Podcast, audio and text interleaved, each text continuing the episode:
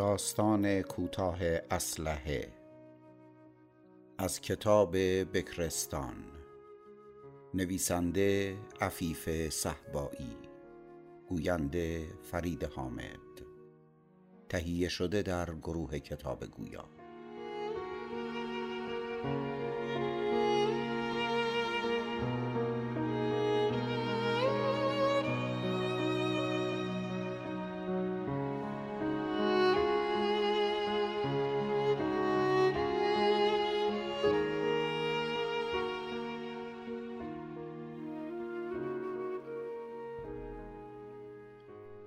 شلیک کن مگه با تو نیستم سرباز؟ این صدای فرمانده است که با عصبانیت دستور می دهد شلیک کن پس چرا معطلی؟ باید تصمیم بگیرم. الان زمانی است که همیشه منتظرش بودم. زمان امتحان. اما نه نه من نمی‌خواهم کسی را بکشم. من نباید کسی را بکشم. به یاد اولین روزی میافتم که مرا به خط مقدم جبهه فرستادند مرا با عده دیگر که نمیشناختمشان فرستاده بودند از دوستانم جدا شده بودم و احساس تنهایی می کردم چه روزهای سختی را در تنهایی گذراندم تا اینکه بعد از مدتی چند تا از دوستانم را به ما ملحق کردند سلام بچه ها چطورین؟ ما خوبیم تو چطوری؟ راستی بگو ببینم چرا تو رو جدا از ما فرستادن؟ گفتم شاید چون از شما بهتر بودم. بالاخره فرمانده باید زودتر بیاد دیگه. یکی از آنها که خیلی با من صمیمی بود گفت لازم نیستین همه از خودت متشکر باشی. بگو ببینم تا حالا کسی رو کشتی یا نه؟ گفتم نه. می‌دونی که من تصمیم گرفتم کسی رو نکشم. یکی از همانهایی که اصلا دل خوشی از من نداشت گفت خب نمی‌کشی نکش. بگو جورت نداری آدم بکشی. من که اومدم بکشم. هرچه بیشتر بهتر. با تحقیر نگاهش کردم و گفتم اصلا چرا جنگ؟ چرا آدم کشی؟ من که پای حرف خودم هستم و کسی رو نمی‌کشم. نکش داداش نکش. با که اومدیم آتیش کنیم و آتیش بازی را بندازیم. باورم نمی‌شد که او یکی از ماها باشد. انگار پاک به سرش زده بود. اصلا حرف حساب سرش نمی‌شد. با صدای فرمانده را میشنوم که این بار با خشم فریاد می‌کشد. سرباز مگه کری؟ پس چرا شلیک نمی کنی؟ نگاهی به سربازی می کنم که قرار است به دست من کشته شود. او هم نگاهم می کند حتی فکرش را هم نمی‌تواند بکند که من چه تصمیمی دارم. آخر چه کسی فکر می کند که من و امثال من بتوانیم فکر کنیم و تصمیم بگیریم؟ آن هم تصمیم کبرا. با خودم فکر می کنم چه کسی از من یک آدم کش ساخته است. آیا نباید نظر مرا هم میپرسیدند؟ لبخند سردی می‌زنم. آخر چه کسی ما را آدم حساب می کند که بخواهد نظرمان را بپرسد؟ غم بزرگی وجودم را فرا گرفته است. اما نباید اجازه دهم که به حد انفجار برسم. باید خون سردی خودم را حفظ کنم. لحظات به کندی میگذرد و من همچنان ماندم با عزمی راسخ برای تغییر سرنوشت از پیش تعیین شدم آیا می توانم پای حرفم بیستم و کسی را نکشم. به یاد آن روز طلایی میافتم که با دوستانم عهد بستیم که کسی را نکشیم. همه قول دادیم به جز یکی. همان دوست دیوانمان که عاشق آتش کردن بود و همیشه به تمسخر به ما می‌گفت شما ها مشکل دارین وگرنه باید می‌دونستین که جز آتیش کردن وظیفه ای ندارین. فرمانده عصبانی با قدم های سنگین و خشن به سرباز نزدیک می شود و با خشونت مرا از دستان لرزان او خارج می کند سرباز با لکنت می گوید قربان باور کنین من تقصیری ندارم. نمی‌دونم این اسلحه چه مرکش شده. هرچه ماشه را می فشارم شلیک نمی‌کنه. فرمانده سرباز را به کناری می‌زند.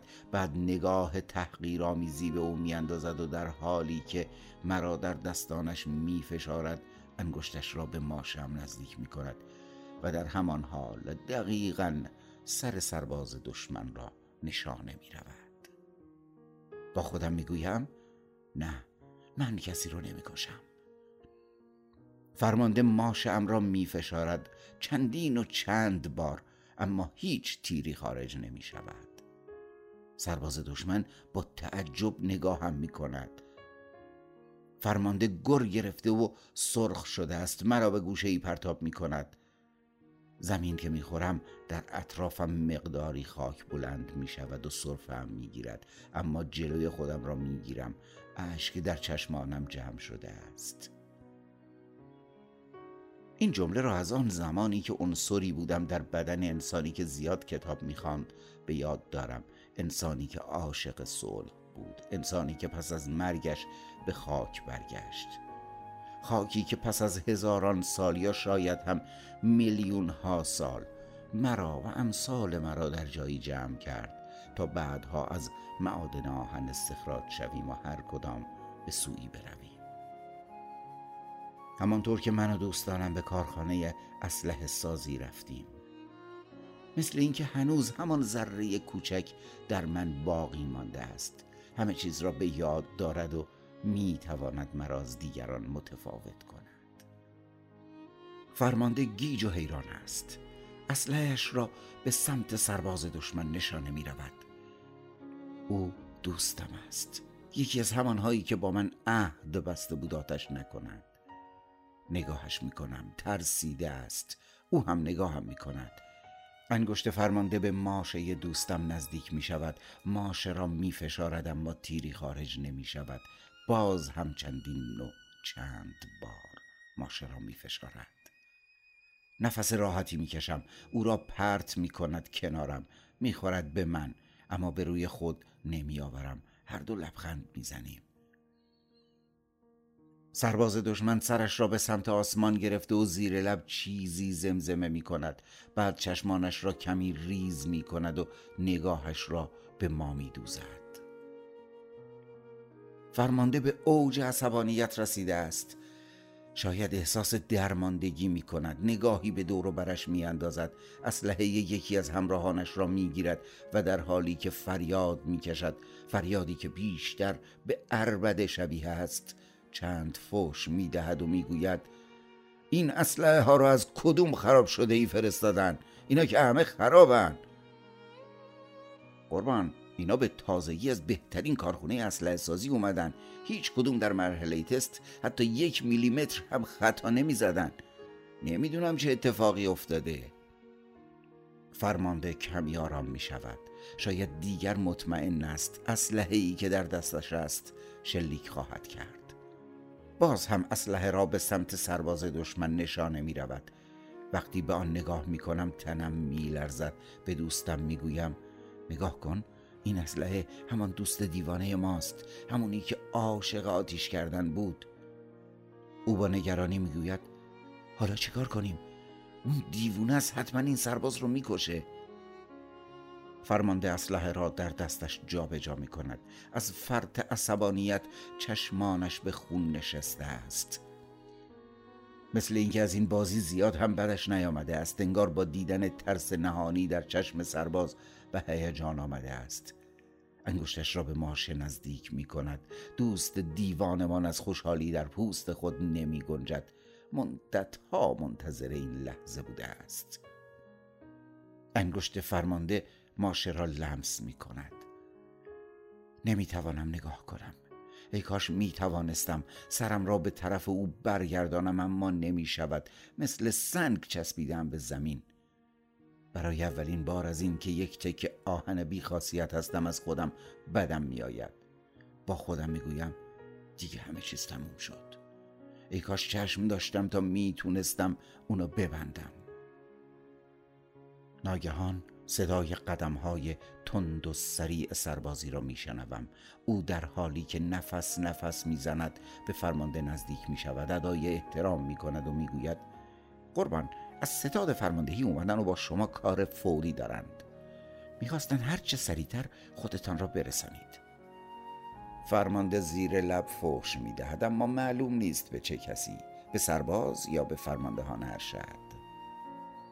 اسلحه را پرت می کند روی زمین. بعد چند مشت و لگد حواله سرباز دشمن می کند و می رود.